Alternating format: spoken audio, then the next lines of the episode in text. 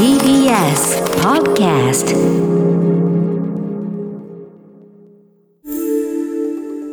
Screenless Media Lab Weekly Report.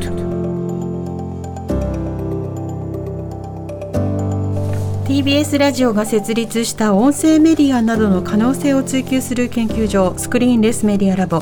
毎週金曜日のこの時間はラボのリサーチフェローで情報社会学がご専門学習院大学非常勤講師の塚越健二さんに最新の研究成果などを報告してもらいます塚越さんよろしくお願いしますはい、よろしくお願いします。お願いします。さて今日はどんな話題ですか？今日はですね、ちょっと私たちにとってはかなり脅威なんですが、い。AI がラジオ放送を可能にしちゃうかもしれませんっていうそういう技術についてのお話をそれまでしようと思います。そこまで？ほら最近さまたさ AI のさ進歩がさ、はい。著しいじゃないですか。ここ一週間でも。な。んとか GPT ね、うん。話全くその話になるんですけれども ちょっとね私もなんかいろいろ調べなきゃいけなくて大変なんですけれども最近は、えーアメリカのメディア企業にあります、えーフトゥーリっていうところがあります、うん。えー FUTURI フトゥーリという会社が、はい。えー2月23日ですね今年。ラジオ放送用のコンテンツを自動生成する AI、えーララジオ GPT ですね。ラジオ GPT。はい。あのこの会社によりますと世界初の AI 駆動型ローカライズラジオコンテンツソリューションということになっております。でこれ名前から分かる通りです。GPT なので、うん。まあ、その話題の GPT-3 という技術を使って、はい。えー文章の自動生成をすると。あと同社がこの会社が開発している、えー流行なんかを予測してまあ、あの要するに調べてきてですね、はいまあ、ソーシャルコンテンツを生成するトピックパルス、うん。でこれにですね合成音声のテクノロジーを加えたこの3つを加えたものが、えーラジオ GPT ということで、はいいろんな市場とかフォーマットに合わせたラジオコンテンツ作りますよというふうに言ってるんですね。ほでこれあのーもうラジオ GPT の紹介のところにですね、うんえー楽曲とあとパーソナリティのコメントとかを加えたデモ音源というのが公開されてましてう。何？ほまあ、なんて、まあ、いわゆるですね、まあ、こう言っておけば FM っぽい、なんとかみたいな感じで、まあ、まあ、FM ファイみたいな感じで、AI ポッドキャスト、ポッドキャストじゃないから、なんとかみたいな感じで 言っててですね、はいはいはいこうちょっと FM っぽいんですけれども、まあ、はいはい音楽流れてなんかコメントしたりしてるものなんですね。うん。でこの会社によりますと Facebook とか Twitter、えー、Instagram とか25万以上のニュースとか情報源をスキャンするこのトピックパルスっていう技術を使って、うん。ローカル市場でトレンドになっているトピックを、えー特定してはい。でそれをですね、まあ、元にして GPT-3 っていう、まあ、チャット GPT とか、まあ、ああいうものだと思ってください簡単にはいはいはいああいう技術を使ってそのスクリプトを作る原稿を、まあ、自動生成すると。であとは AI の合成音声が読んでくれるとニュース原稿をまず作り自動で作り、そして AI が自動で読み上げてくそうですね、れるという。まあ、ニュースを探して作って喋ってみたいな。あ作家とディレクターとパーソナリティがこれでいらなくなるという。そうですね。じゃあナブさんが何とも言えない顔されてますが、い。やまあ、うん。しかもねこれ それを聞きたいか問題は別だね。そうそうそうですよ。そうだはい。はい、続けていきますよ。はい。は。いそう。でね、もちろん AI の音声もさまざまなタイプが用意されてるっていうことと、うんあと既存のパーソナリティの音声で AI を訓練するっていうことも可能だということで、これ余計にね困った話なんですけれども、じゃあはい、南部 AI とかそういうことですよできるね。南部 GPT みたいなのそう南部 GPT っていうのはどうかと思いますが、式まあ GPT とか。そう、チキ GPT もできるできちゃっ。たら止められないよねそうなんですよね。声の権利は僕らにあると思うけどさすがにね。はい、なんであのこれまでも日本でも、まあ、結構深夜の時間帯のニュース読み上げとかを合成音声にしたりとか、うんうん。あとまあなんかねあの NHK とかも夕方ね、うん。えーやっ AI が読み上げてますっていうニュースの時間あそうですよね。りますよね。ありますよね。であとこれやっぱりあの深夜のこう負担軽減だったりコスト削減でっていうのは日本でもあるんですけれども、うん。やっぱちょっともうラジオ GPT 聞いていただくとかなり本格的といいますか、まあはい。使えるんじゃないかということにもなりますし、うん。あと当然のことながら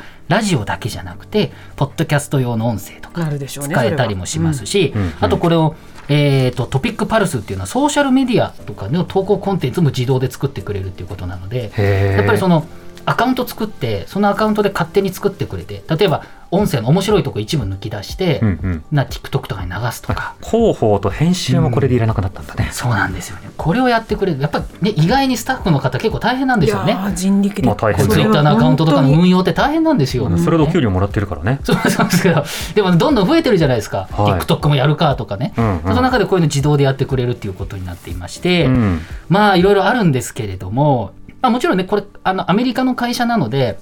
あのままだあの日本語では対応してないだろうということだし、まあ、これもね、今こう、問い合わせしてくださいみたいな話なんで、本格的にこの値段でこうとかっていうのは、はいうちうちではあると思うんですけど、まだなんですよね。うんだけれども、まあ、この技術あるっていうことは、日本語でそういう企業が出てもおかしくないですよね。まあ、アメリカの場合はラジオ局いっぱいあるし、あでもそのうちさ、うんなんか AI パーソナリティがギャラクシー賞受賞みたいなさなんか節目が来るんだろうねどっかでねまあ、日本だと初音ミクがこう人気になったじゃないですか、うん十何年前に。で、あの流れを組んでるから、割とこう適合性はあると思うんですよね。ええでこれさらに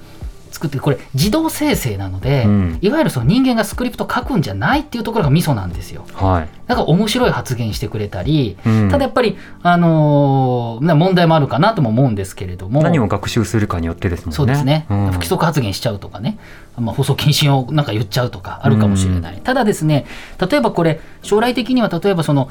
えーこれだとローカルニュースなので、はい。例えば日本のニュースだけじゃなくて埼玉だ埼玉のニュースを選んで、うん。埼玉のニュース埼玉の名産に関するニュース読んで埼玉ゆかりのアーティストの曲を流すとかなんかそんなことも可能なのかなということなのでどっちかというとええ。ローカルなニュースとかが割とできるんじゃないのかなという気も、まあ、ローカルのラジオ局とかだとちょっと放送休止の時間もあるかもしれないんですけどそういうところにうん。こういったものを利用してなんかエピソードも加えて喋ってくれるエピソードトークとかっていうのをでできるかなという気もするんですが、うん。とは言ってもやっぱりそのエピソードトークみたいなのもまだまだねこれレベルが低いからそんなに大したことはまあねニュース読み上げるぐらいしかできないだろうし、えあとやっぱりこのチャット GPT もそうですけれども正確性の問題がずっと議論されている。変なこと言っちゃうし間違ってるかもしれない、まあ本当つい先日 GPT-4 って新しいやつでさらにすごいと言われてますけど、まあ、根本的なところはまだなのでちょっと人間によるチェックが当たり前ですけれども必要になってきますし、うん。あとやっぱり人間との違いで言うとあの本当の詳しいエピソードですよね、はい。埼玉だったらどこの何々神社に20年前中学生の時こういう思い出があってさみたいな、はいはい。そんなのが面白かったりするわけですよねラジオってね、ええそれはまだできないですよね。AI に思い出ないですからね。なんですよね。う。ん。将来的にどうなるか分かんないけど今のところは難しいということなのでただやっぱりその使う AI なのか人間なのかパーソナリティですね。やっぱりリスナーとの距離感とか話の内容によって変えればいいと思うんだけれども、うん。逆に言えば特定のねそういう状況によっては AI パーソナリティいいんじゃないの？とはいい。うことも起きるかもしれませんし、僕なんか考えるのは例えばアニメのキャラクターの人格を声優さんがその声でやるってことはありますけれどもそうじゃなくてチャット GPT みたいなものってそのえっとそのキャラクターの人格を最初こう入れるんですよね。こういうキャラキャラキャラっていうとそういうふうに喋ってくれるっていうのがあるし、まあその声優さんの声のデータを使うと本当に1時間まるまる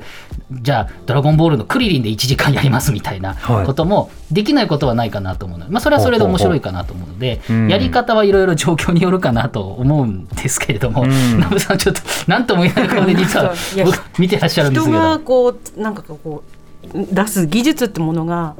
なくなっていくんだなーって思ったら例えば声優さんはすごいスキルなわけじゃないですか。うん。それがこういうふうに肩代わりされていくと育たないというかなんか磨かれなくななっていくのかと思ったら寂しいなって、うん。どうですか、まあ、例えばその下なんて人がやるってことがすごいなっていうとこあるわけじゃないですか。僕で逆に言うとだから大体機械なんだけどあの人間がやるときには逆にすごい盛り上がるみたいな。こんなにだって今生放送ってやっぱりでかいじゃないですか、うん。こんなにね世の中で、えー、ネットフリックスから何見るものいっぱいあるのに、うん。なんでみんなラピュタでバルス祭りやるのって、はいはい。みんな見たやつやっぱ生放送っての大きかったりするわけですよね。体験としてね。そう。だからそうすると例えばじゃあここは生で人間がやりますっていうことにより価値が出るとかあとちょっとさっき裏でスタッフさんと喋った時には生放送ならではのいいことじゃないけどミスしたりとか、はいはい。ハプニングが起きるみたいなのはやっぱりその人間ならではのとこなので、うんどうなんですかね。こう一部分はコンピューターに任せて。役割はいろいろうん。分担されて、人の得意なところと機械が得意なところに分けられる、例えば災害報道とかになると、